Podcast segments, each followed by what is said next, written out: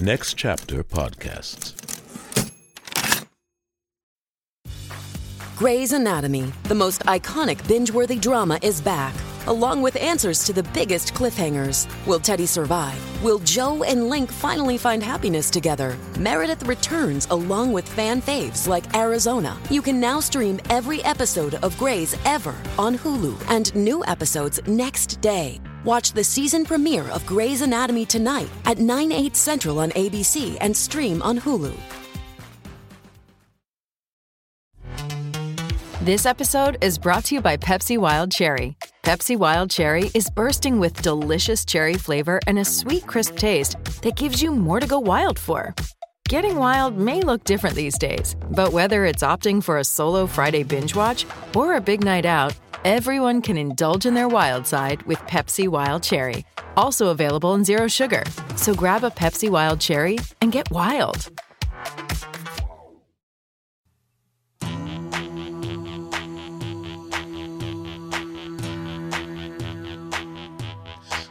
five hundred,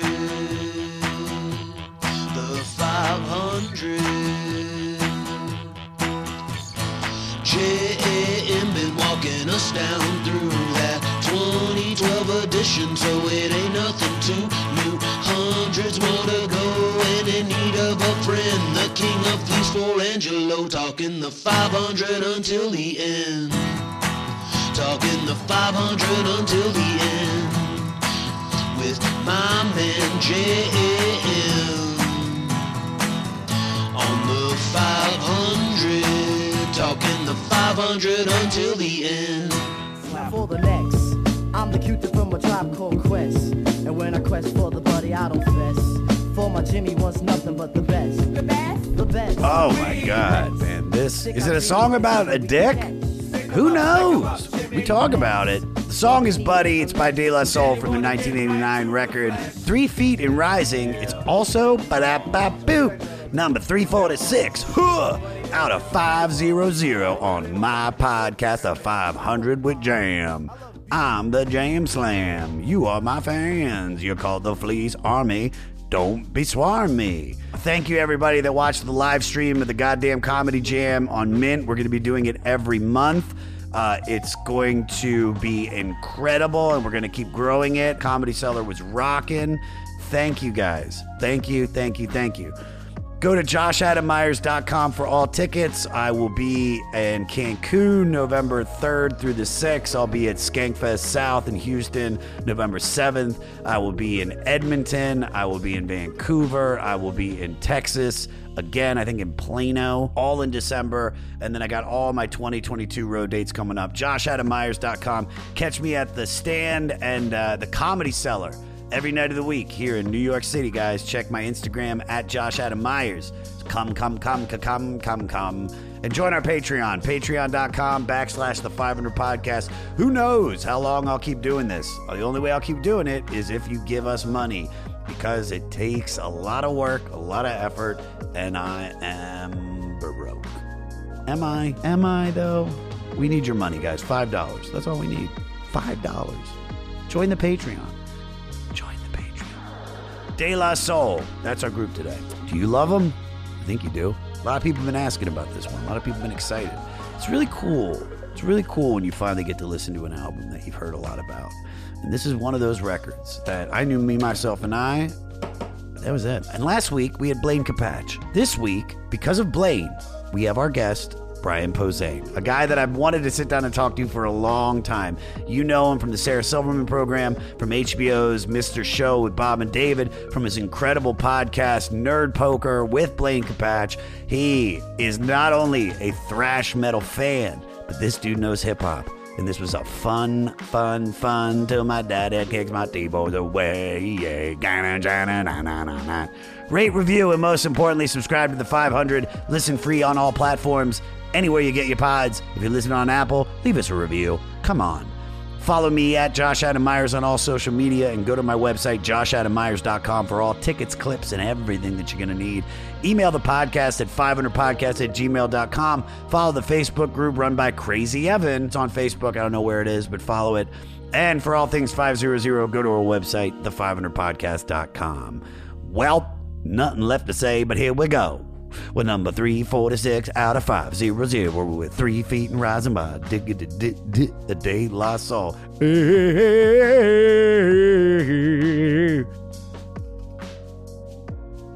So how do we start this? I feel like the, the best way to start this is that, uh, Brian, since I have known you, the entity that is you, from Mister Show, from, from everything that you've done, the Sarah Silverman Program, and seeing you online, it has, in my head, been you are a metal god. You're a dude that bleeds Ronnie James Dio to Deicide to Metallica to Black Sabbath to fucking, I'll throw Deftones in there. Oh, yeah. And yeah. And, and so when we had Blaine on last week, and Blaine, I go, what, he goes, what's the next record? And I go, De La Soul, uh, we really can't find anybody. Uh, and he goes, oh, uh, well, you should ask Brian, because Brian loves hip hop just as much as he loves rock. And I swear to you, my mind was blown. So please tell me, tell me your journey with hip hop, because I had no idea. Yeah, well, with, with metal, it's just I started talking about it on stage, and then I became that guy. But it, uh, I didn't keep hip hop out of the loop for any reason. I just, uh, um, you know, I liked music, and yeah. In the eighties, when that stuff started to happen, uh, I liked it just as much as like the new metal I was hearing, and um, so it started with, you know, the obvious. Uh, you know, Grandmaster Flash, all that stuff early. Yeah. And then Run D M C was probably the first rap tape I bought. Um, and do you remember then, which uh, one? Yeah. Uh, Raising Hell? No, before that, King of Rock. Okay. Mine was uh, Raising Hell, one of the first albums my parents bought me. Yeah. And then, um, so by the late eighties, I was working at a record store. I was work well, I was working at Tower, and I wound up being their rap buyer for a little while. And I had long hair. I was the metal kid. I was the skinny kid wearing Metallica t-shirts, and I had hair, you know, down to my tits. And uh, but I was the rap buyer because it was suburbia, and uh, you know, who else? Who else was gonna do it? And all the other kids, you know, there was uh, the Trustafundian kid that that he he bought all the reggae, you know, records for the for the Tower I worked at. He was their buyer. You know, there was the classical kid, and uh there was other people buying, ordering metal, and I always was like trying to help them because they were getting some of that wrong. But when that hip-hop thing came up, I was like, yeah, absolutely, I I know my shit, and I knew my Wait, shit and I still did they do. have did they have everybody for like, I was like, dude, Todd just quit, so we need a new uh, rhythm and blues dude, and then we got Tony, we're training him on adult contemporary. Yeah, I don't know how this is gonna like work. That like every kid had their niche, had their thing, and you know, and then the older managers knew what we all were versed in, but then you also had to know, you know, like how I got hired was just basically knowing where Pink Floyd went, you know, and that kind of yeah, thing yeah, in yeah. the record store, you know, knowing that it wasn't a dude. Yeah, it's under P. It's under P. Yeah, yeah. So we, so you're this, you're this rocker dude. You got long hair down to your tits. I'm assuming you're wearing a flannel shirt and probably some combat boots. You dress somewhat like Judd right. Nelson from Breakfast Club. Right, right, right. Or, and, or and, I was also kind of into skate culture, so I would wear the Vision streetwear shoes and, you know, but it, in the Stussy pants, yeah, it was, it was, yeah. Uh, and they, and I, their kids, there was a, there's a guy that I'm still friends with. Uh, I think he later became a cop, and he still likes metal and rap, and nice. still gives me shit for being the rap guy at our store and how weird it was, because he kind of wanted that job too. I mean, that's the hippest job, dude, to be able to buy the fucking D-Nices and the E P M Ds. Yeah, and that's exactly what I was ordering, you know, like uh, N W A was huge at the end of the eighties there. And then, yeah. of course, we were getting, you know, uh, the pop stuff, and we were selling, you know, M C Hammer out. Kid like, and Play. By, yeah, by pallets of that stuff, and, and uh, you know, um, uh, Fresh Prince. What year is this? So... eighty-eight. Oh, wow. Around there. And then okay. I also was, so through my last day job was also a Tower Records. So I, I moved uh, back to my hometown of Sonoma and worked at their Tower. Mm-hmm. But I wasn't the rap buyer, but I was still like, I was putting up uh, posters for Tribe Called Quest. And, you know, nice. When that in ninety-one, and then that was my last day job. So you went from, because this was, the, we're hearing you say this. I mean, how, how old are you? Because even though it's eighty-eight, like how old are you around that time? You're like fourteen, fifteen, sixteen, seventeen? twenty-one and in uh, eighty-seven.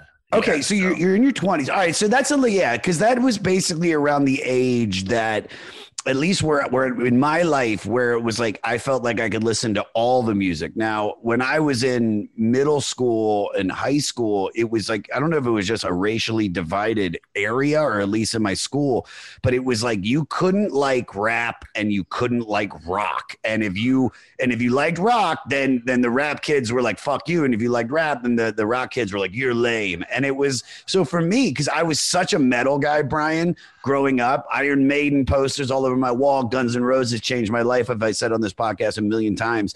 But uh, I remember when I all the the black kids at my at my sixth grade class were the coolest, and I was like, God, I want to hang out with them. And I was like, well, I got to get rid of all my rock albums, and I got to buy N W A, and I, which I did kind of like. I loved I loved Public Enemy, and I remember I gave away all my shit in seventh grade, and I was like, I'm into hip hop now.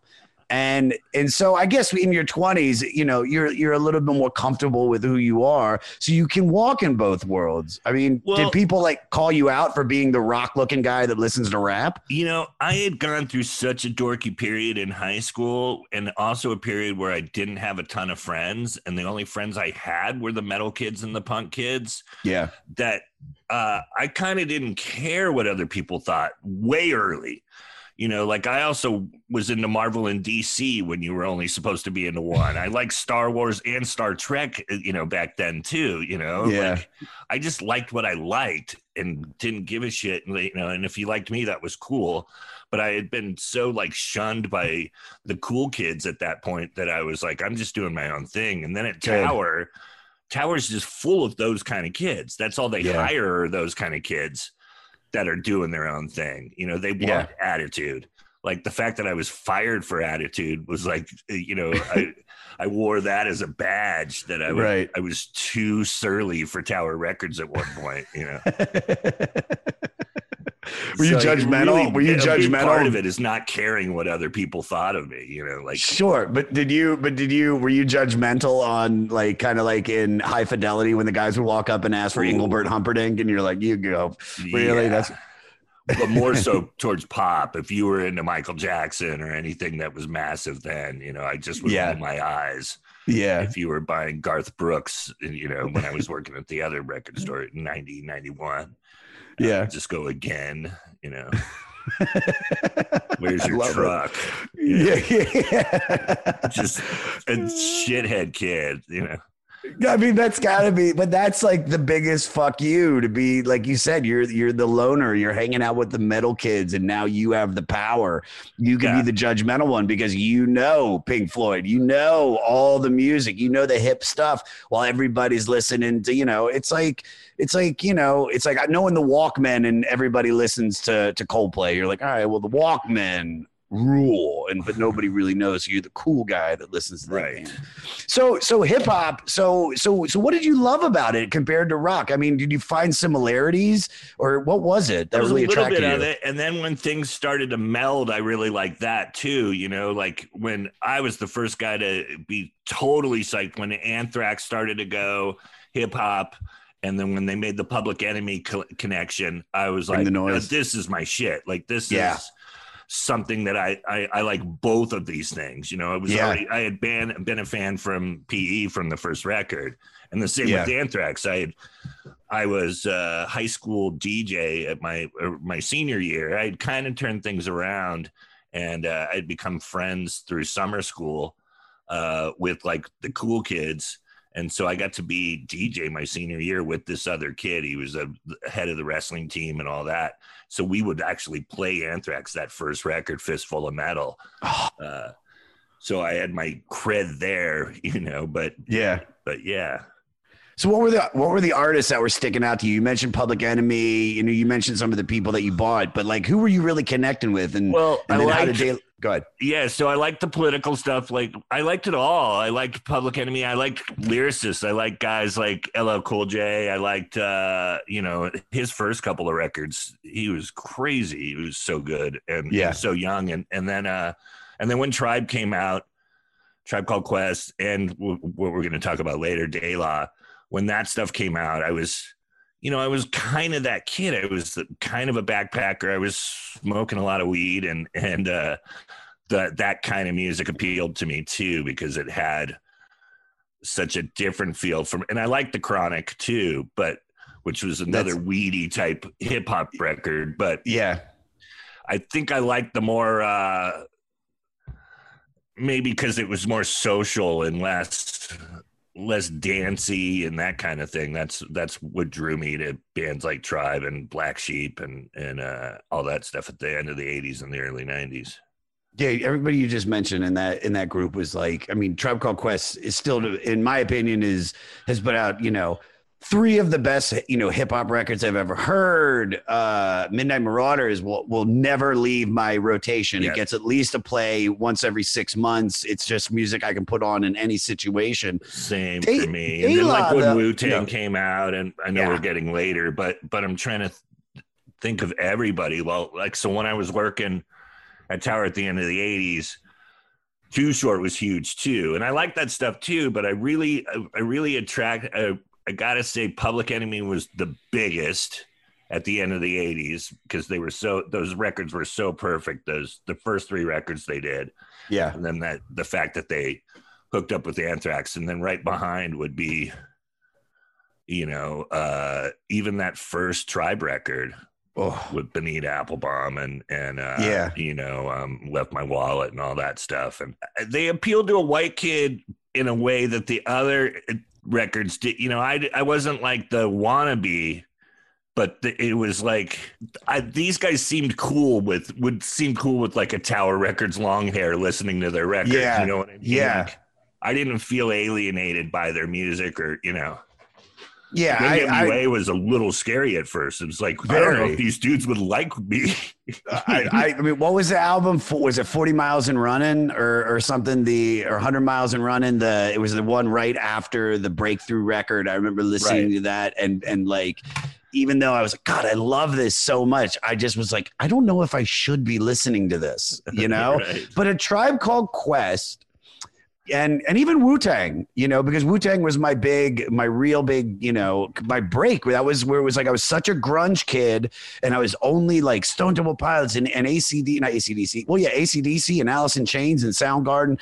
And then Wu-Tang comes out and I go, this was made for everybody. I feel like this is a group that everybody can enjoy. It's it's not like they're talking about their existence in, in New York and what they've been through and their hardships, but there's something about the lyrics and the image and just everything about them that it's all inclusive.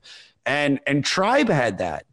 And, oh, yeah. and even the, the band we're talking about today, De La Soul, which I, dude, you know, truth be told, the... Uh, you know, and I hate to say this, I'm embarrassed, but it's like I knew Me, Myself, and I. And I've known that for years. And the name De La Soul has come up and come up and come up. And I remember, actually, it's funny, when I had Michael Rapaport on the podcast, uh, and it was it was on a day, which we'll get into in a minute, of why this record wasn't available on streaming. And he was like talking to two of the members about it. And I was like, oh shit, like, you know, De La Soul. And it's like, you just, this is a band that you, you know, and seeing on the list, it's like how important this record was. It is Ryan here. And I have a question for you. What do you do when you win? Like, are you a fist pumper? A woo-hooer, a hand clapper, a high-fiver. I kind of like the high-five, but if you want to hone in on those winning moves, check out Chumba Casino. At Chumba Casino dot com, choose from hundreds of social casino-style games for your chance to redeem serious cash prizes. There are new game releases weekly, plus free daily bonuses, so don't wait. Start having the most fun ever at Chumba Casino dot com. No purchase necessary. V G W Group. Void where prohibited by law. See terms and conditions. eighteen plus. Hey, this is Steve Choi, host of the Musicians Guild podcast, part of the Sound Talent Media Podcast Network. Within the four walls of the Musicians Guild, we'll be discussing the habits, idiosyncrasies, experiences, and general psychology of my friends and peers, all involved with music in various capacities. Listen and subscribe at sound talent media dot com. And, you know, so, so, so, so it's nineteen eighty-nine. How did this record make its way into your ears back then?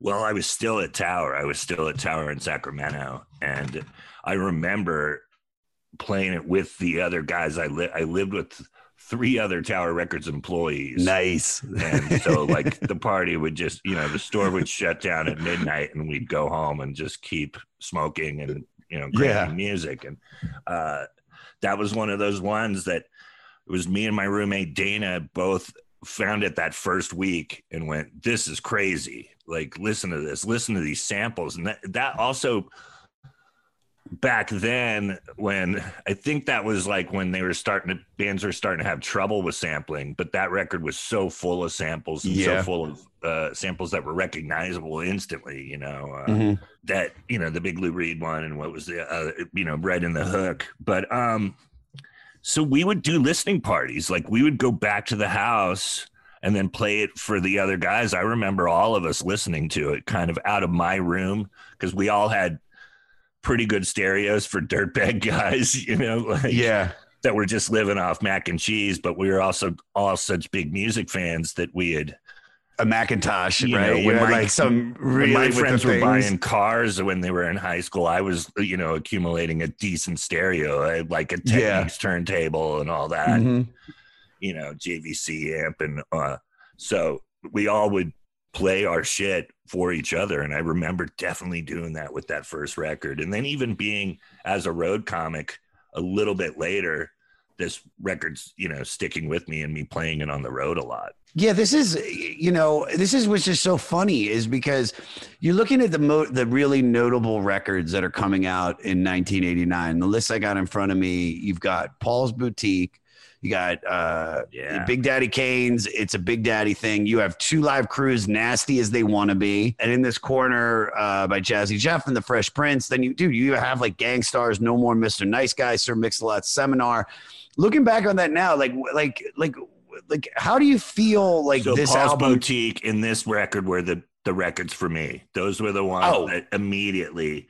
And then Paul's Boutique, I'm like, why is nobody else getting into this? Because this yeah. record people got into, uh, Three Feet High, you know, and then their their record, their second record was kind of theirs, their Paul's Boutique. De La Soul Is Dead, because yeah. that was the record that I like even more than this one.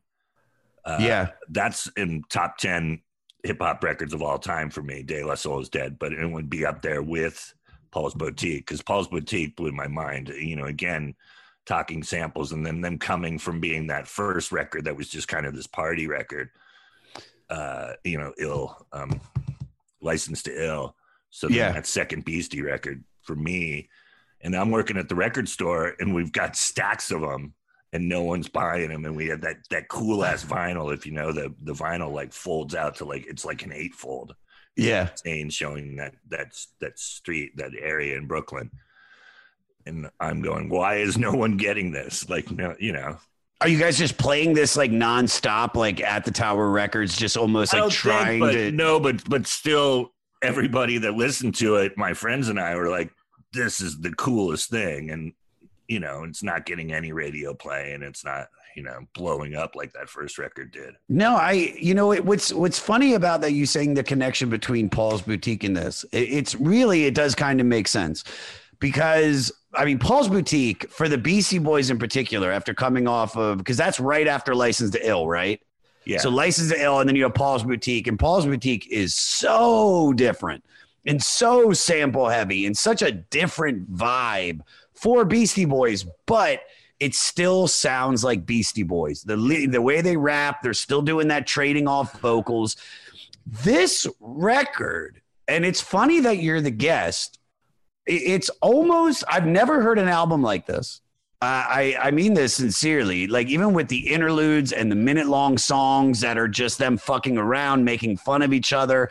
Um, you Love know, that stuff too. Yeah. Prince Paul was kind of the master at doing those sketches, but I feel like other bands had done that before them.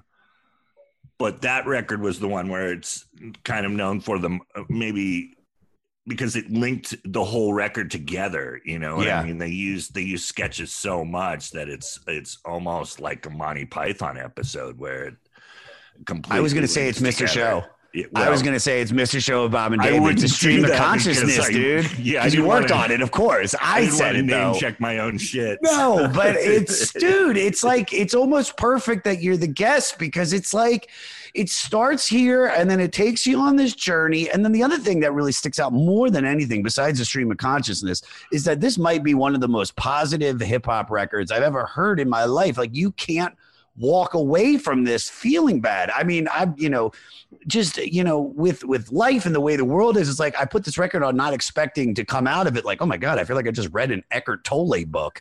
Like, this is very positive. Right. And that is so different than everything that's coming out in, in nineteen eighty-nine. And, and from well, what I think I've, that was I, part of the appeal too, you know, and then the fact that I was smoking and, you know, it was a great record to get high to, you know, to have on as the soundtrack while you're baked, you know, with yeah. your other roommate. Oh my God. Yeah. This is, dude, I remember one time we were listening, I was, we took L S D and we were listening to Wu-Tang, and I was just like, you got to turn this off. I was like, I am about to have a bad trip. I'm going to the dark side, turn yeah. that off. And then my buddy's like, let's put on Evil Dead Part Two. I was like, not a good idea. Not a good idea, oh, no. dude. Can we watch Babe, Pig in the City or something? Yeah, exactly. Because I'm about to freak out.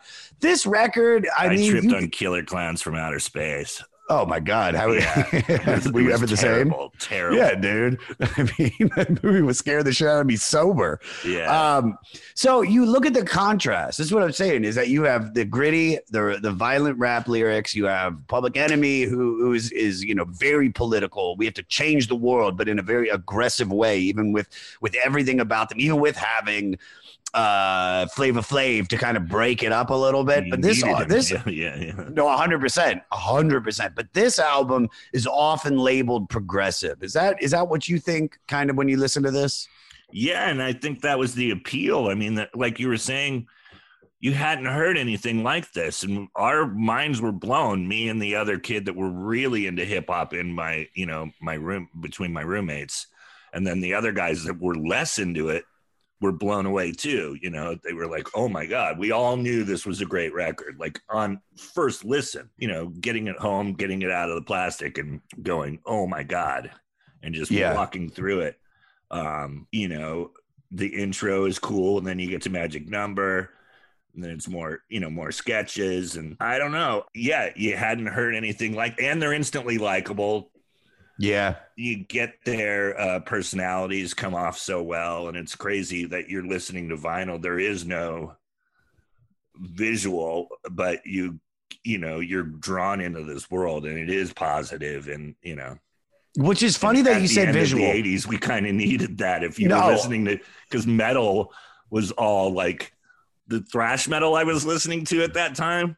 Yeah, Megadeth, bands like that, they were all saying, dude, the world is ending soon.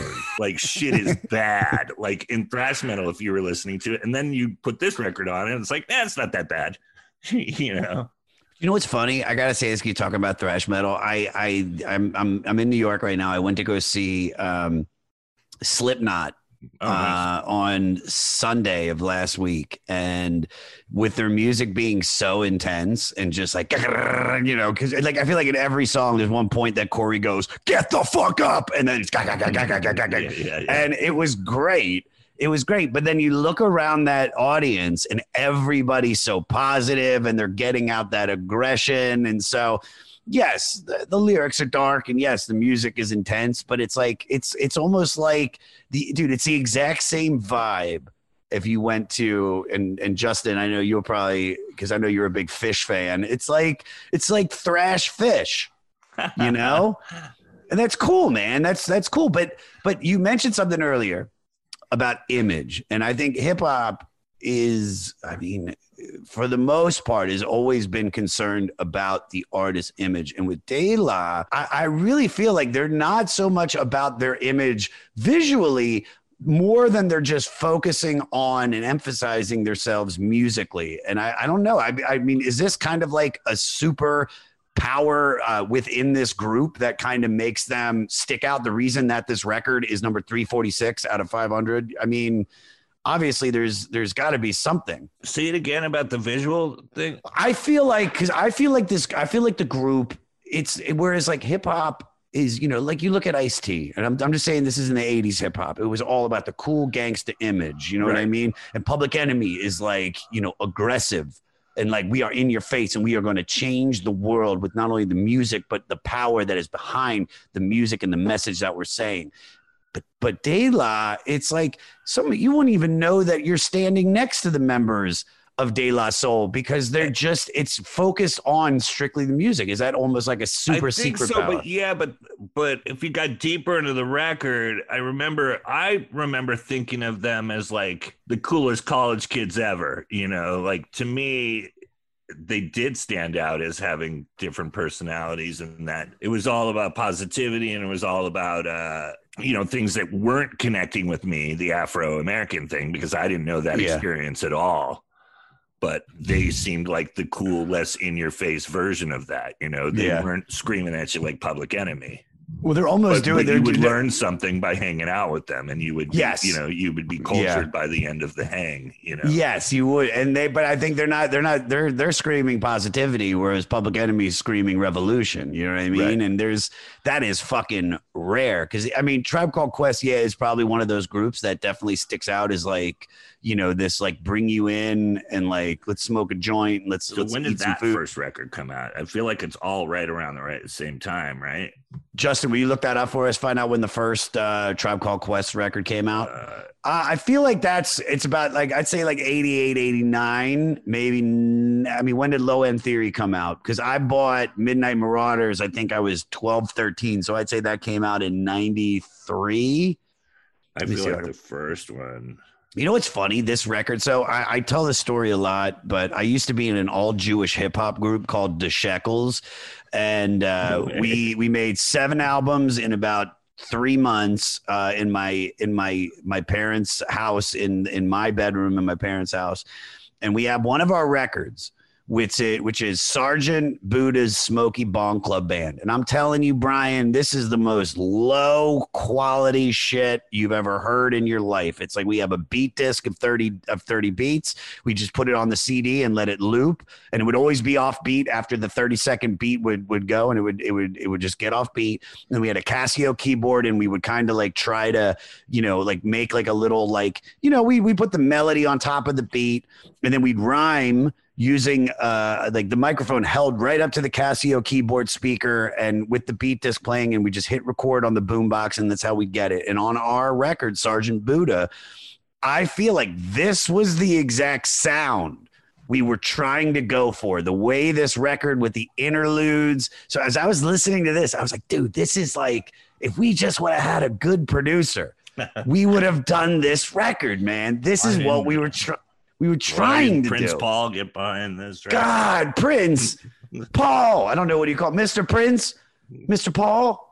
I think this is a Prince Paul record. I, I think he really shines. These beats, I mean, on this record are the star of it. Is I'm not just talking about, you know, the, you know, the, the songs that are three, four minutes long. Like I said, those minute long songs really stick out. I mean, even though there's not, they're just saying sometimes just making, like I said, making fun of each other. It just right. feels like this is like they gave Prince Paul just full range to say, to play whatever you want, sample whatever the fuck you want, and we will follow you. Do you have any thoughts on that or anything that sticks out? No, I agree. And I mean, it made me a fan. It made, it made me not only a fan of De La, of De La, but it made me a fan of Prince Paul. And then it's like, what else is he going to do? And, you know, following his production into other bands. And then I like bands that are influenced by him. Like he didn't produce that first Far Side record, but it feels like a Prince Paul record because it's yeah. so full of, you know, it it's connected the way this record is, you know? No, totally. Um, did you find out, Justin, when that, uh, when that I came out? It up, it's ninety. It came out in April of ninety. So this is before that. People's Instinctive. Yeah. I was reading so much about it too, that I knew that uh it was Native Tongues, and I already knew that they, there was like these other bands involved. I don't remember, does anybody else show up on that record? I don't think they have any. Guess. On this record? Yeah, on on you have you have Q-Tip, you have oh, Q-Tip. Q-Tip is yeah. Good. You have the Jungle Brothers. Oh yeah, so that makes total sense. Yeah, it's this is because this really is uh, just an extension of everything that Tribe Called Quest was going to go on and, and do. Because, I mean, the second you hear, like you said, the non-aggressive lyrics, the lyricism, the love, love, love, love, love. I mean, Christ, uh, you know, Tribe Called Quest had a had a record called the Love. I think it's the the Love Supreme.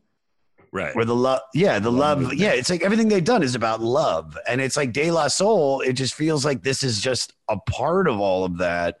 And, but and there was also this attitude too. I don't remember what song it comes off in, but they they they're funny hitting on women on in the sketches and the songs, and then you also get the fact that yeah, we look like college guys, we look like three smart dudes, but we'll also kick your ass. Like that comes off in this record of like we might have a gun.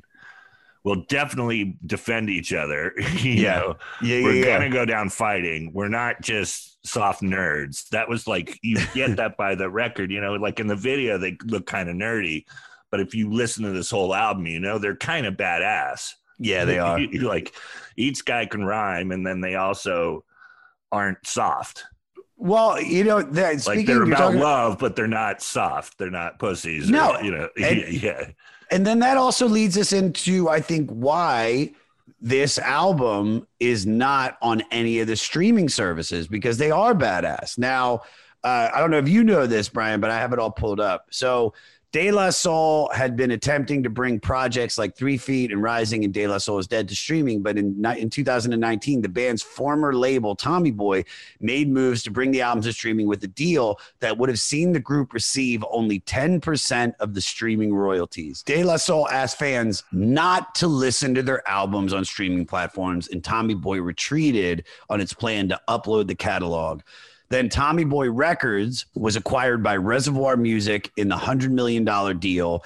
Uh, they said, we're thrilled, uh, said the group's uh, Dave uh, Tregoy, the Dove. We've come to a deal between ourselves and Reservoir to release our music in twenty twenty-one. Our catalog will be released this year. We are working diligently with the good folks at Reservoir. We sat down with them and got it done pretty quickly, actually. Um, it, it's it's just like insane that they would, I mean, be offered this deal that would only give them ten percent of the streaming royalties. And for them to then tell their fans, like, listen, do not listen to this record. Like we could get like, it's, it's, it's, we're getting ripped off. This is something that, you know, we, we, we put our, our, our sweat and our blood into, and, and to get ten percent of something that, that the streaming services and, and Tommy Boy is going to make so much money off of. I mean, it's right. ridiculous. What do you, do you have any thoughts on that? Or like, yeah, I think they were sick of it because so many bands, I know, I don't know their whole story, but I know Tribe had sold so many records and made hardly anything because of the initial deals they made. So I don't know what their initial deal was, but I could get totally being at this point in your life and your career being so sick of the music business that any other way of getting it to your fans is the right way to do it, you know? Yeah. Um, it says here the album and the reason why it's took decades. And I think you mentioned this, they were uh, mired in legal issues with Tommy Boy stemming both from the extensive use of uncleared samples, right. a field that was the unexplored Wild West at the time, and the group's contract with the company, which the members signed when they were teenagers. I mean, yeah, dude, you're a teenager and somebody offers you, hey, man, we'll give you two hundred thousand dollars to have this record deal. Like, you're going to take it. Little yeah, do you know that they're just nothing. fucking you. Yeah. yeah. I mean, it's the story of uh, T L C, man. T L C, when when uh, Crazy Sexy Cool came out, they filed for bankruptcy. And that album was one of the biggest records of that year, you right. know? Like, I know this is a weird question, but you, you've been in the business for a minute. Uh, is, have you, what's the biggest you've gotten screwed? Uh, if you don't mind us if telling us, I don't know if you've even got one. Uh, well, I've had things go away. I mean, at a certain point, what your lawyers and your agents will tell you all the time, if you're, as you're developing and trying, you know, trying to get your price up, is the only way you get your price up is if you're willing to walk away. And a lot of times I'm just not willing to walk away. Like things yeah. will come up and people will know it, you know, like the, the person offering me the job knows I really want the job. So I mean, that's where it, you kind of just take it in the chin, where, you know, you, your price net doesn't go up because of that. Um, yeah. I haven't had, I've had, I got a pretty, without going too far into it, I have a lawyer that I've actually had other people go, dude, your lawyer's a dick. Like, hearing it from other people's legal, I know, and I do like it, like, yeah, to a certain extent. But uh, I've heard from other people's legal departments going, man, your guy, you know, Marvel, which is notorious for being uh, legal, uh, their their people did not like my lawyer when I was yeah. working on Deadpool, and yeah. kind of the reason why I'm no longer at Deadpool.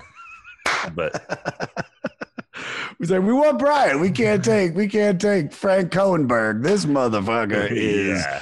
insane. Well, that's what if you I want. If I went back though. to Marvel, they they would probably ask, "Hey, are you still with so and so?" Yeah. Wait, but did that? I mean, but obviously he's working in your best right, right, right. interest. I mean, well, that's and- what he. He wears that on his sleeve. He's one of those guys going, I'm a pit bull because you need a pit bull. And, you know, dude, this business, you know, it, it's so shitty. You know, it's like, well, we just want to perform. We just want to work. Just like De La just wants to make music and get it out to all these people. And then it's all the people behind the scenes that fuck it up. Oh, for yeah. all of us, well, whether they, it's a comic book company, a record store, or I mean, a record company, a movie, animation, they're all, I mean, well, they're all looking out for themselves, really. It's, yeah. it's all the, you know, the company doesn't give away deals and isn't going to, you know, survive if they give everybody the best deal that they could possibly get. They, they True. survive because they give you the worst deal that they could possibly get it, yeah. and, and still have you do business with them, you know? Yeah. Yeah. Welcome to us talking about our podcast for a minute. What's the name of that podcast? That's Axe to Grind. Uh, and right now you're going to be getting a little, a little taste of it, right down to the shaky microphone and all. And my name's Bob.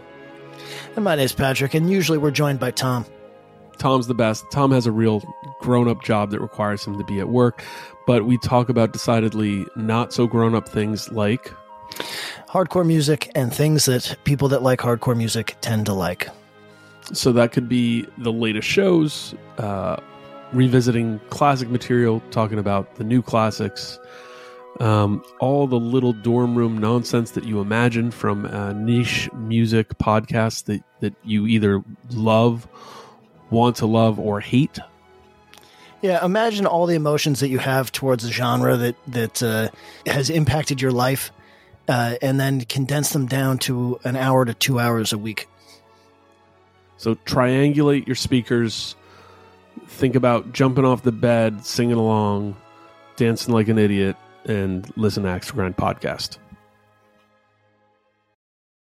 Hey, you. Do you have any plans this year? Ha! How's that going? Did you get twenty twenty'd? Well, welcome to a brand new podcast called twenty twenty'd, where myself, Benny Goodman, and my good friends Corey Pazin and Siobhan Cronin from the band Lost Symphony also got twenty twenty'd. And since the world ended this year, we decided why not just check in with some of our friends in the music industry and see how everyone's doing. We're going to get a candid look at life on and off the stage, as well as the mindset of some of the most successful people in the entertainment industry. New episodes drop every Sunday and Wednesday at nine p.m. Eastern. And you can listen at two thousand twenty d dot com, sound talent media dot com, or on your favorite podcast app. Um, I always feel like every executive is just, you know, sitting in a room and they'll just throw out any idea so they feel like they earned their paycheck, even if their idea is the shittiest idea uh, ever. I mean, goddamn Comedy Jam on Comedy Central. It if they just did it the way that I created it, it would have fucking ruled. And listen, I mean, I did I've a Steel a Panther show at Comedy Central, you know, that. Yeah, with, with the Jackass guys, and I mean, I have a million things that if I was able to run it completely, it might it would have been a different story. But sure, what's yeah. the funniest? What's the funniest note uh, network execs ever given you, or like on a project that you were just like, oh my god? Well, I had one on my walls, uh, on my wall forever because it was one, uh, one of my first jobs was at M T V, and it was a. Uh, um, It was like a game show, like uh, Remote Control. It was called Trashed. Mm-hmm. And uh, it was really my first job in L A. And uh, my man or uh, my um, producer of the show brought me in and asked if if there was a way to make AIDS funny. She wanted to, I she was coming from the right place. Like, she wanted to make uh AIDS, just acknowledge it, talk about it, and really talk, and you know, talk about how you get it and that kind of thing, knowledge about it, but then also make it funny. Like, she yeah. wanted it to be educational. Like, that was her whole thing. Like, but I'm like, we're on a game show where we trash people's surfboards because they didn't get, you know, the Kid Rock question or whatever, whatever that was pre-Kid Rock, but whatever the dumb question was, you know, like yeah. what what De La Soul song is this? Because we did have them in the, you know, on the show Trashed, and I'm just like, how do we make AIDS funny? And I wound up doing a bit about her on stage, and then her seeing the producer was in in the audience at like the Melrose uh, Improv while I'm talking shit about. How do you make AIDS funny? Like, you don't. You just don't. Well, I think in song, in song. well, yeah, later in song. Yeah, later on, South Park proved me wrong, but yeah, but it's like it's like well, that's all I can get in my head. It's just yeah, a song. Yeah, yeah. It's like well, yeah, right, right, but in ninety-two or ninety-three, I was like, I I have no idea how to do that. No, you can't. You can't. not not not that early. two thousand twenty-one, we found many, many ways, but and then Mister Um, Show, we had we we put our own we had our own card on the board saying at one point we had done too many gay jokes and too many Hitler jokes, so it said no gay and no Hitler uh, on our board. If that was our own, like, we got to move on. We got, we've hit those pots. You've hit your quota. I got to ask you. I got to ask it while we're talking about it right now, because I mean, me and my producer uh, Jeremiah Tittle. I mean, obviously, it's it's still to this day, I think, the greatest sketch show that ever existed. It influenced uh, how I write comedy, what I what I love about comedy, everything about it. And being that you were such a huge part on it, and you worked on every season, right? Yeah, yeah.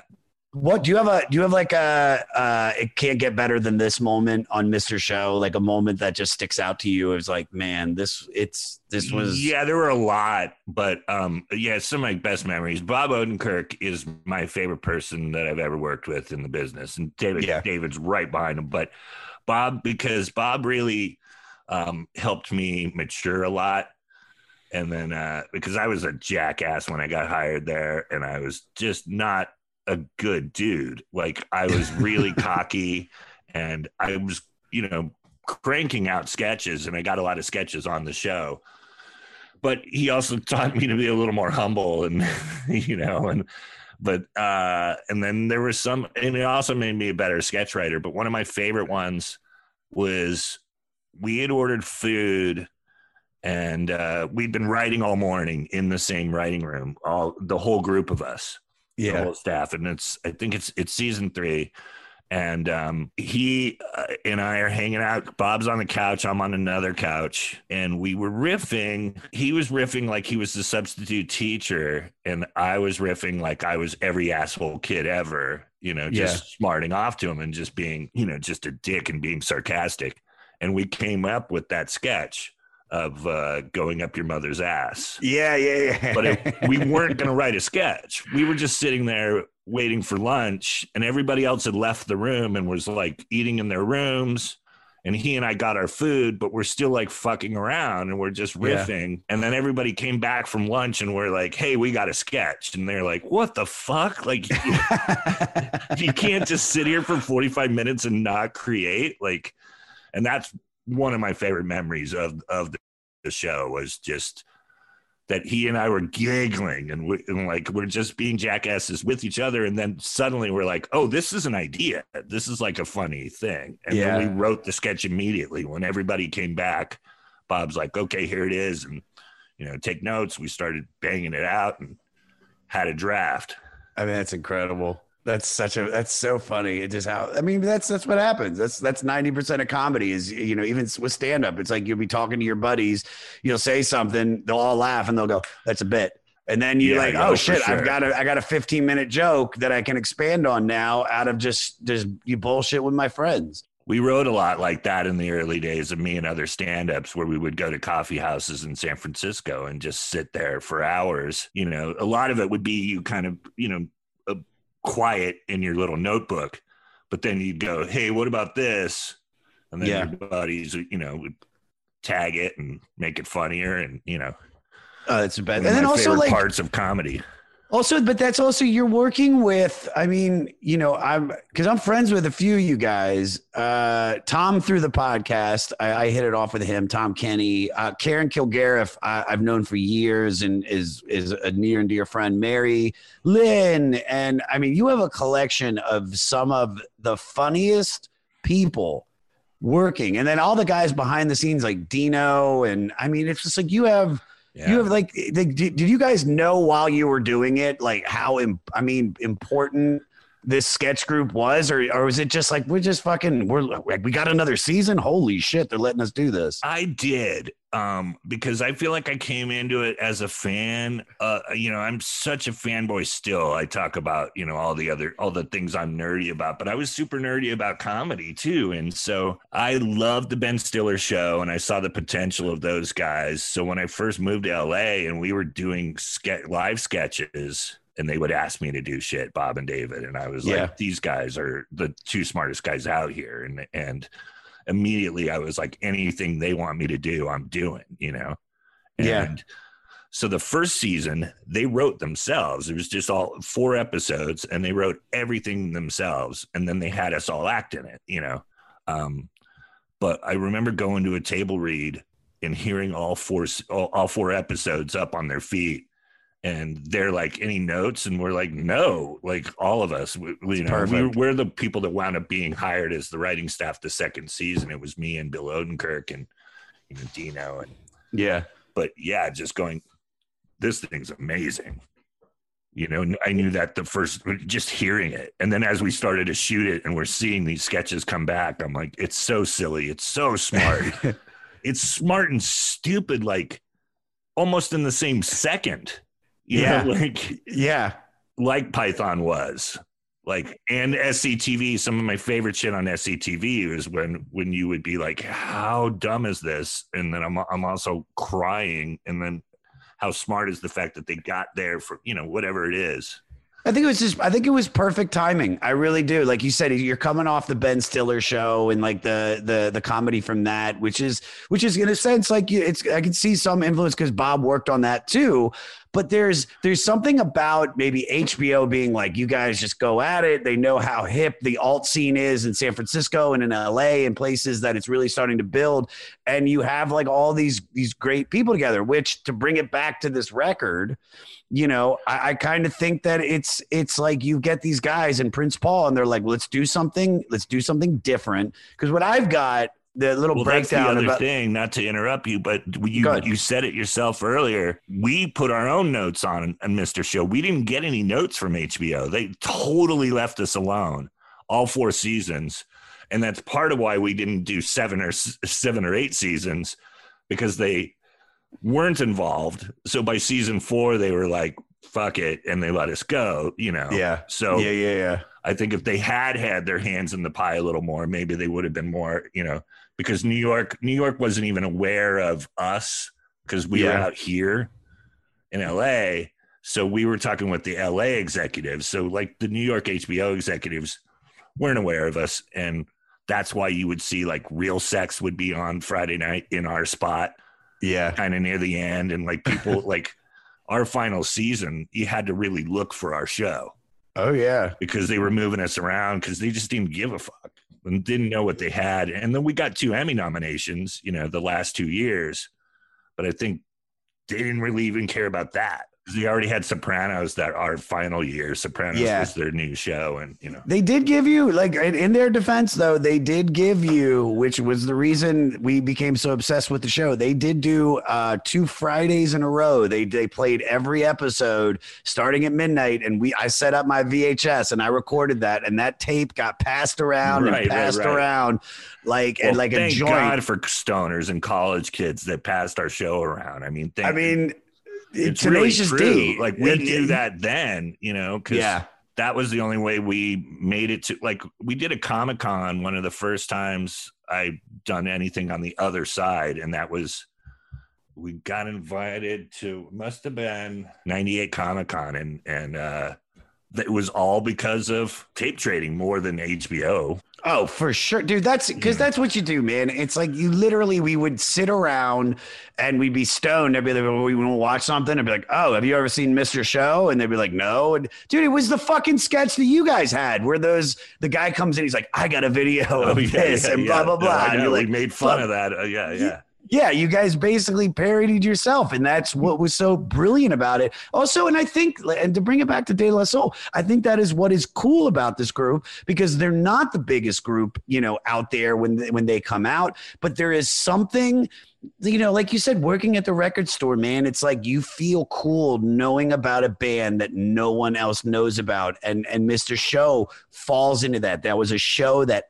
that the people that knew it, the people that were at when you guys went on tour to the, you, I remember you guys played oh, yeah. fuck in D C. You did, I want to say, and I, I was going to keep saying, for some reason, I want to say the Library of Congress, but you did someplace in D C that's pretty epic. Uh, Constitution yeah. Hall. Yeah, yeah, yeah. You did Constitution Hall. And it's like the people that were in there were all just like, fuck yeah, dude. Dude, Ian MacKay from Fugazi was at that show. No shit. Yes. Oh, he came dude. backstage, and me and David Cross were losing our shit because we both, I like Minor Threat and later got into Fugazi, but yeah, uh, I think Cross was more of a Fugazi guy, and and uh, we both were like, you know, and he's like, uh, and boy, now over you guys, us, right? Like he's yeah. so happy to be backstage meeting David and. You know, the tall jackass from Mister Show Me. So he was like, it was super crazy moment of us kind of fanboying off each other. I mean, it's it's it's it's brilliant, man. I, I listen. I I mean, there were nights even when I was living in L A during the pandemic, where I was just like, I just need to fucking laugh, and I put it on, and and you know, I'd fall asleep to it, and it's just it it holds up. It's crazy how how well it still holds up, and and I'll, you know, it's one of the reasons I'm in this position now, because it's like you see people be able to have that much control over their product and how funny it can be by thinking outside of the box. That you're like, oh, this, there's a reason why they're still talking about this show. And then there's so many seasons of Saturday Night Live that you're like, oh, I forgot that that right. they were even they were even doing it then. Yeah. I mean, I mean, because like we, we said the comparison, this record, Mister Show. Now, a lot of people call this record the Sergeant Pepper of hip hop, which I would call Mister Show the Sergeant Pepper sketch. Is that good? You like yeah. that? Okay. I'll Do you think it. that? Do you think that that comparison makes sense for this record? Yes, totally. Uh, yeah. The, the, and also the fact that Sergeant Pepper wasn't the Beatles' first record. So they Beatles built to Sergeant Pepper, but yeah. De La Soul was like, look at this. Like right they the put gate. out a genius record as their first record. Yeah. You know, and it might be their best. Re- I, but I love, like I like I was saying, I love De La Soul's Dead for the reason that it's a little darker. And then by the nineties, I was a little bit darker than I was in the eighties. You know, things yeah. were just happening, life, and and I was maturing, and and that record was more mature, and and I dug it. I it got me through some shit. Like in the early nineties, I lost both of my grandfathers in the same month. Wow. I was actually hunting for one of my grandfathers because he had walked away with Parkinson's, and uh, we just never saw him again until they found him. Oh, wow. But I was driving along with De La. Remember, I remember that record in the, in uh, Sacramento while I'm hunting for my grandfather, and this record being dark but also fun. Sure. You know? Like, I don't know how they could do that, but they did that. No, I, I, dude, it's that it's, record. It's, you know that. Um, I think Millie pulled a. I think it's called Millie Pulled a Pistol on Santa. Do you know that song? I don't. It's on De La Soul's Dead, and it's one of the best. I always loved storytelling music, and they were really great at that. You know, whether it's Cher or Dolly Parton or any kind of, you know, where, where there's a story told in the song, I always yeah. love that. And uh, and you know, metal does it a little less. You know, will warrant Uncle Tom's Cabin, let me tell you a story. But, you know, there, there's not a lot of story songs in metal, but there are some in hip hop. And Millie Pulled a Pistol on Santa is this one that's insane. If you don't know the song, you gotta you gotta check it out after. No, that. I will. Well, there's a lot. I think on this record, there there is a bunch of stories. Yeah, I mean, usually, we, yeah, we don't have a, we don't have a shitload of uh, time left. Let's let's talk about some of the tracks. Well, first of all, let me give you a look at some stats about this. On the Billboard chart, Three Feet and Rising hit number one on R and B hip hop, number twenty-four in the top two hundred. This is by far uh, De La's biggest commercial success. Uh, Uh, but they did produce a bunch of quality records after this, one of them being uh, De La Soul Is Dead, which you fucking love. And then I thought this was cool. In two thousand eleven, Three Feet and Rising was among twenty-five albums chosen as additions to the Library of Congress's two thousand ten National Recording Registry for being cultural and aesthetical, and also for its historical impact. Uh, coincidentally, Uh, Steely Dan's album Aja, from which Three Feet and Rising samples, was also named to the registry that year. I think that's pretty fucking cool. Um, I mean, let's let's like I don't know if there's any tracks you want to talk about. The one, the first one that really got me was uh, Magic Number. I mean, this is probably one of the most positive hip hop songs I'd ever heard. And it just it just feels good, and it's like something you could sing to kids, which I know, you know. They came up with Magic Number uh, through, hold on, let me see if I might have gotten a little off track. Is it a cover it's, of that? It's from let me that see. show, right? From uh, yeah, yeah, yeah. Schoolhouse yeah, School Rock. Rock. But yeah, but that's like their their their their opening track is fucking that. I mean, that's fucking adorable. Can You Keep a Secret? I love that little sketch where they're they're whispering like embarrassing secrets about each other, which I thought was hilarious. You know, it could have gotten a little bit funnier. I wish they would have been like, you know, because they were like, Prince Paul, you know, likes money. I was hoping they'd be like, Prince Paul has eczema. Um, they didn't, but you know, um, anything that sticks out to you? Like, I mean, there's, I, I could go just the hits, but no, as a good, I'm, I'm looking myself. Yeah. Even like Take It Off is a little sketch that I is burned into my memory. I hear it, yeah. You know, just take it off, you know, uh, Ghetto Thing. You know, I didn't live in a ghetto, but, but no. I lived in the suburbs of Sacramento. But I love that song. And you talked about, Brian, you talked about storytelling. And then this is like, dude, Tread Water is basically a children's story, very surreal children's story set to a hip hop beat featuring a crocodile sporting a daisy in his hat, a monkey that can't peel his banana because of a bandaged hand, and a fish swimming in the bathroom sink. And I found this, and I love it. Despite the nursery rhyme lyrics, what is it, Posdnuos? Mm-hmm. Posdnuos told Melody Maker that the track has a serious side to it. It's saying that when you're fe- this is listen how fucking positive this is. It's saying that when you're feeling down, when you feel like you're drowning, just keep going. Mm-hmm. That's how it was for us. We had to keep striving towards a goal, which always seemed to be shifting around. It's a push song, and even if it sounds like we're talking to little kids, they're really talking to everybody. And Finding Nemo stole from yes. Just keep swimming. Who's that? Brad Bird? Who directed that? Brad? Yeah. It's probably Brad. He's got his hand in everything. Uh, you know, Potholes in My Lawn, one of the hardest beats on the record. I loved that. Uh, what else did I really like? Let me see. Oh, fucking Say No Go, where they're sampling I Can't Go For That by Hall and Oates. Uh, I, God, I sounded like I'm from Philadelphia right there. Hall and Oates. no, I, I did, can't yeah. go for that. I can't go for that by Hall and Oates. Um, yeah, dude. And then Buddy I mean, was funny because isn't it about Buddy? Isn't Buddy about your penis? Where is it? Which one are we looking at? Buddy's. Let me find. Do I have that fact, Buddy? It says, oh, so so this is, by the way that you mentioned this, this is probably one of the greatest songs on the record, might be one of the best ones I heard on this uh, that was new. Uh, every verse is legendary.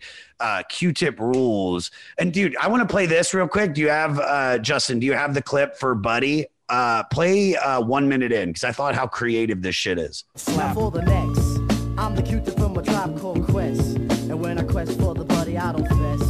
For my Jimmy wants nothing but the best. The best? The best. Ooh-wee. Let's stick out Jimmy and see what we can catch. Stick 'em up, stick 'em up, Jimmy. Next, won't be needed unless Jenny wanna get right to the flesh. Yeah. Uh -huh. Look at that girl over there.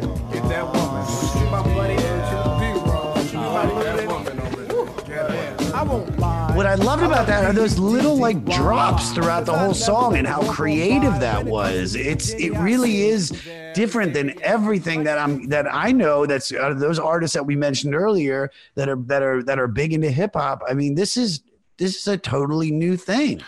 Well, you know what I think sets it apart. I think the intention, it feels like a headphones record. And a lot of yeah. hip hop wasn't at that time. A lot of hip hop was to be played in your car as you drove around the mall, or at least if you're a white kid in the suburbs, you know, yeah. mm-hmm. in your Volkswagen, you know, with your giant speakers, Too Short, all that stuff.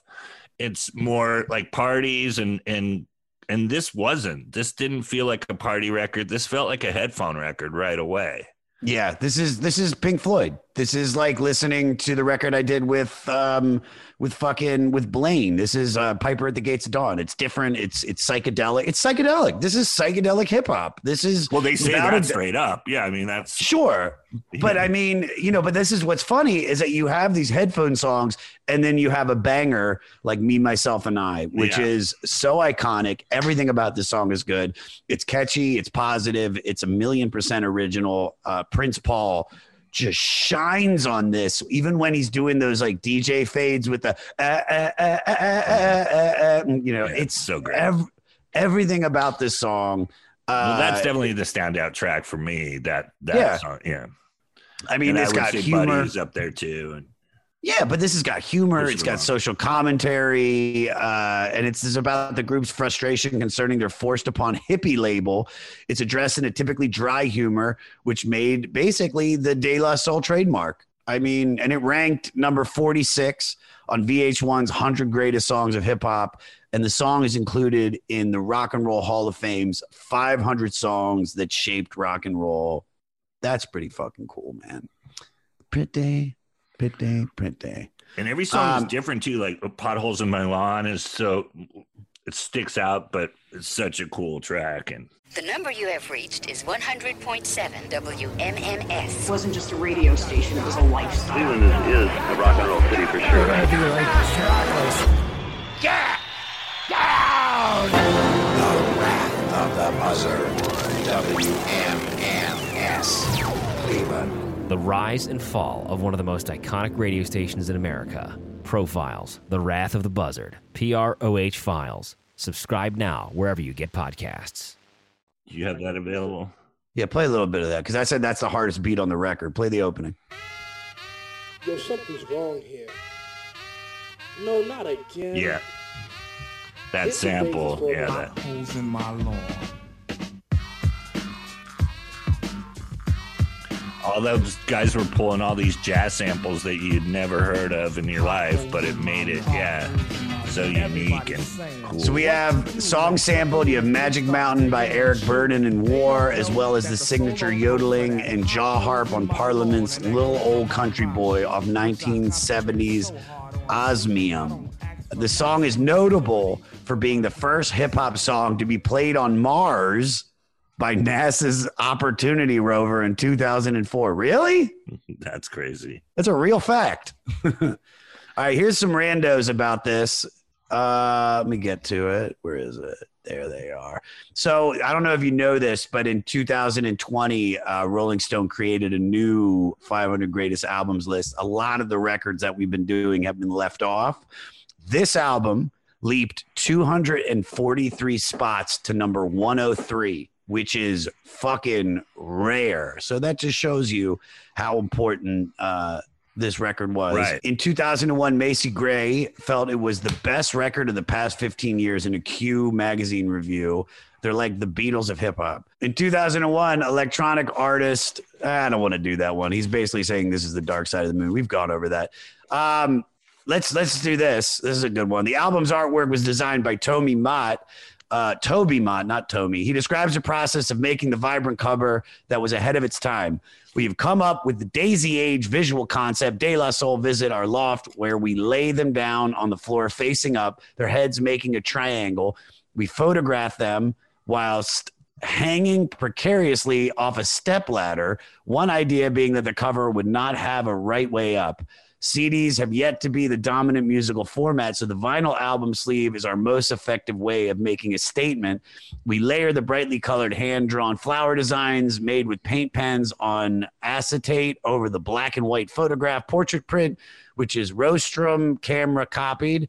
This is well before the time of Apple Macs and scanning. The intent of the design of De La Soul's Three Feet and Rising and L P cover is to be new and bright with the overlaying of the fluorescent flowers and text, reflecting a synthetic pop cartoon look, which I think they did. This is a move away from the prevailing macho hip hop visual codes, which dominate to this day. So the the album cover is very distinct from most hip hop albums from that era, from any era to be. Do you think it can safely be considered iconic? Absolutely. It totally stood out because it didn't look like any other thing that I was selling at that time. You know, every other, you know, most of it, people were trying to look aggressive or cool. Yeah. And this was a totally different thing. This was like a throwback to hippies. Yeah. You know, it felt like it could have come out in sixty-eight, you know, Summer of Love. And, and, uh, it just, it totally stood out and still does. I mean, did you have like a big, like a big fucking, like, not, what do you call that? Like, you know, where all the records are laid out. So when people walk in, they're like, all right, here's a new release. We had a display for this record. Yeah. Yeah.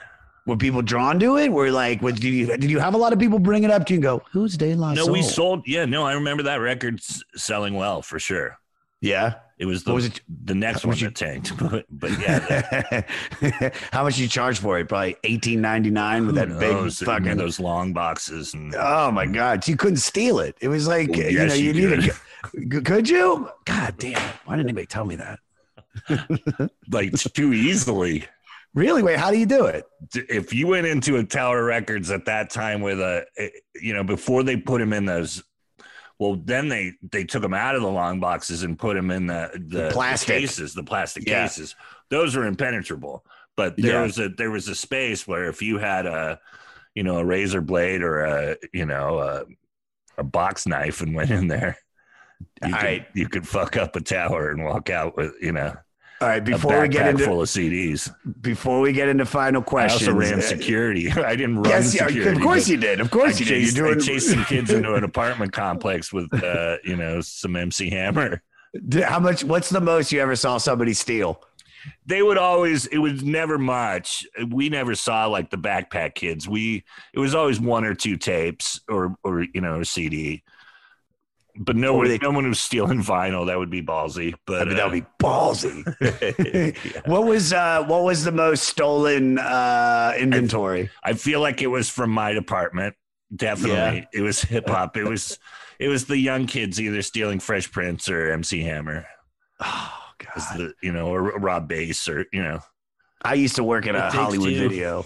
I worked at a Hollywood Video and I stole everything. If, if V H S was still a, a proper format, I would have the greatest movie collection of all time. But, but you know, I, people come over. I mean, like, you, you want to you, you want a copy of Aaron Brockovich? I have seven of them. There's a Tower documentary where they talk about the Tower employees being kind of a, a big part of why Tower went, went away because sure we we, we pillaged. Of course, of course. Yeah. I, that's that's you don't get health insurance, so no, I lived with managers and they pillaged. Like same, same at the Hollywood Video, dude. Yeah, and we, they were the ones telling, dude, don't take that many. Take one or two. yeah, yeah, yeah. And then they're loading up. You know, it's like, do you want this? Uh, do you want this uh, Cat Stevens box set, or can I take it? You're yeah. like, all right, that's you tonight. You're like, be subtle about it, Posehn. And then meanwhile, they're like. pouring shit into their backpack. All right, random questions. These are these are. I asked all the guests these questions. Brian, uh, I don't want to keep you much longer, man. This was so much fun, dude. Yeah, it's been I, great I mean talking that. to you, dude. Um, all right, favorite song on the record. Uh, let's go, buddy. Buddy, okay, okay. Least favorite song on the record. Mm. I really liked everything. Um, I'm trying to think if there's something that was irritating to me. something you skip over, maybe. There was a couple. You know what? I, I'll be honest with you. I think this record is, and I'm not saying it's it's it's bad up top. It really starts picking up towards the end. Those when I would have been listening to it over the last couple weeks, I, I noticed that I would be like, fine. When I'd start the record, I'd be like, eh. And then it would start really getting going like halfway through. And that's where I feel like the bomb tracks are. I might I might have skipped Magic Number once or twice just because it's so it's so juvenile and, and not as, you know, cool as the rest of the record. Uh, I ask everybody this. What song on this record would you fuck to?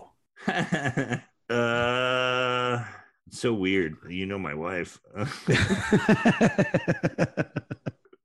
I don't know. I don't know. What sets the mood? I don't think I have played this record with her ever. Uh, take it off. Take it off. All right. Yeah, I mean, it does give instructions. Right. Uh, and last question, does this record deserve to be on the five hundred greatest albums list? Absolutely. And why? Yeah, it really yeah. does. Yeah. I, I don't, I, you know, I don't even think that the explanation we've already set up top, I think you're getting, you're getting innovators, you're getting original, uh, artists that, uh, took an idea, worked with the right producer at the right time in an era where music was so one direction in its genre. And then you have these guys come out and you say, nah, this is, there's a whole nother group of people that really table for Tribe and every, and bands that weren't even part of Native Tongues, like the Roots. I don't know that there would be the Roots if there wasn't De La first. Oh, oh because one hundred percent. The Roots, the Roots were backpack, you know, rappers. And, and so like Mos Def, even, uh, Talib Kweli probably Mos Def wouldn't be around if De La hadn't been around. Yeah, I think you can hear a lot of Black Star uh, in this record. You can definitely hear Mos Def in, in all the music and his lyrics and his positivity. You know, he's more, he's kind of a combination, I think, of that Public Enemy where he does have a message and he does, he's trying to correct the wrongs in the right. world. But there is still that underlying love that you get from artists like De La Soul and Q-Tip and Fife Dog that, I mean... Like, I honestly, Kendrick Lamar, I could, I could imagine him being, especially with the record uh, To Pimp a Butterfly. I mean, it's so out there. It's right. so different. How could this, how, I just hit the whole computer. Yeah. How could this not be, be yeah, it's super. Um, Brian, this was great. Anything you want to promote, please. Uh, live dates, brian posehn dot com, um, merch, same, same thing. And then I have my uh, my podcast is uh, Nerd Poker, uh, which is available everywhere. But uh, we appreciate Patreon sponsors. That's what uh, keeps the show alive. And yeah, keeps, dude, uh, every- keeps Blaine Capatch creating funny. Yeah, yeah, show. yeah, dude. Everybody, join our Patreon too. Join his, and then join ours. We need money. Help us. Help us. Help you. Uh, Brian, this was great, man. Uh, I can't thank you enough, buddy. Right on. Nice talking to you.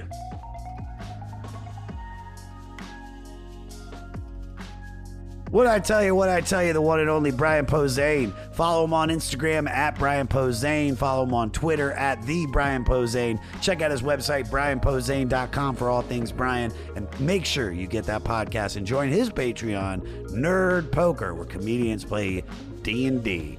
For listener shout out this week, I want to say a huge thank you to Fletch three.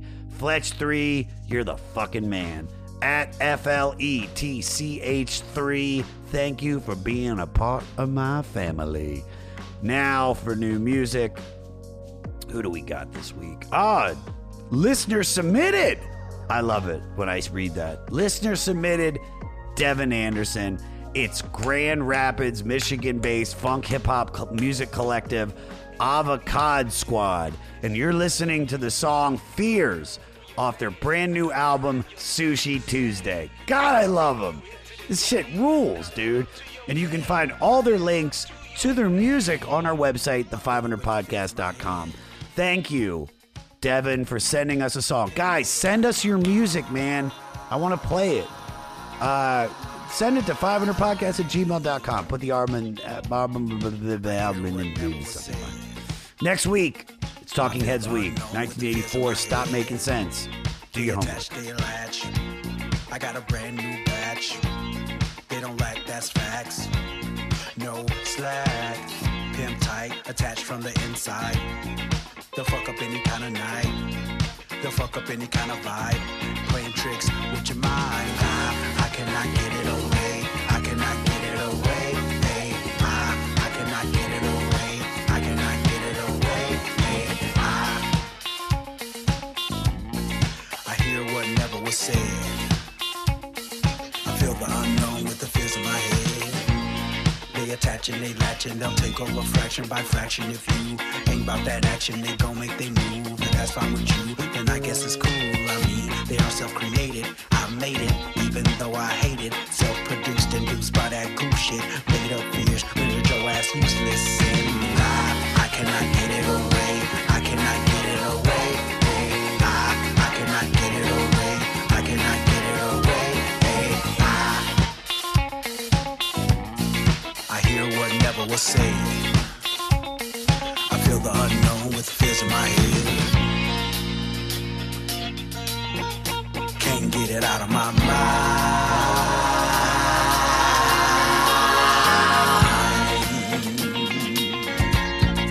Can't get it out of my mind. I cannot get it away. I cannot get it away. I, I cannot get it away. I cannot get it away. I, I hear what never was said.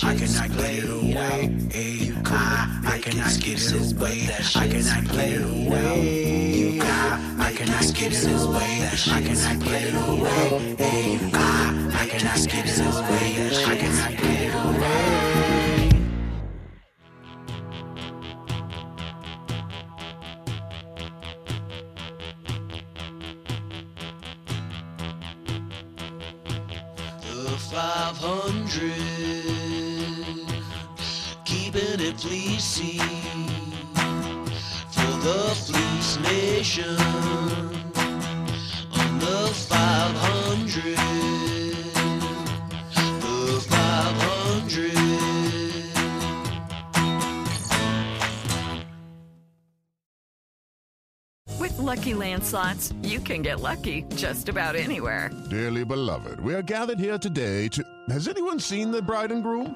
Sorry, sorry, we're here. We were getting lucky in the limo and we lost track of time. No, Lucky Land Casino, with cash prizes that add up quicker than a guest registry. In that case, I pronounce you lucky. Play for free at Lucky Land Slots dot com. Daily bonuses are waiting. No purchase necessary. Void where prohibited by law. eighteen plus. Terms and conditions apply. See website for details. Hey, this is Chris Swinney, formerly of the Ataris and currently host of That One Time on Tour, part of the Sound Talent Media Podcast Network.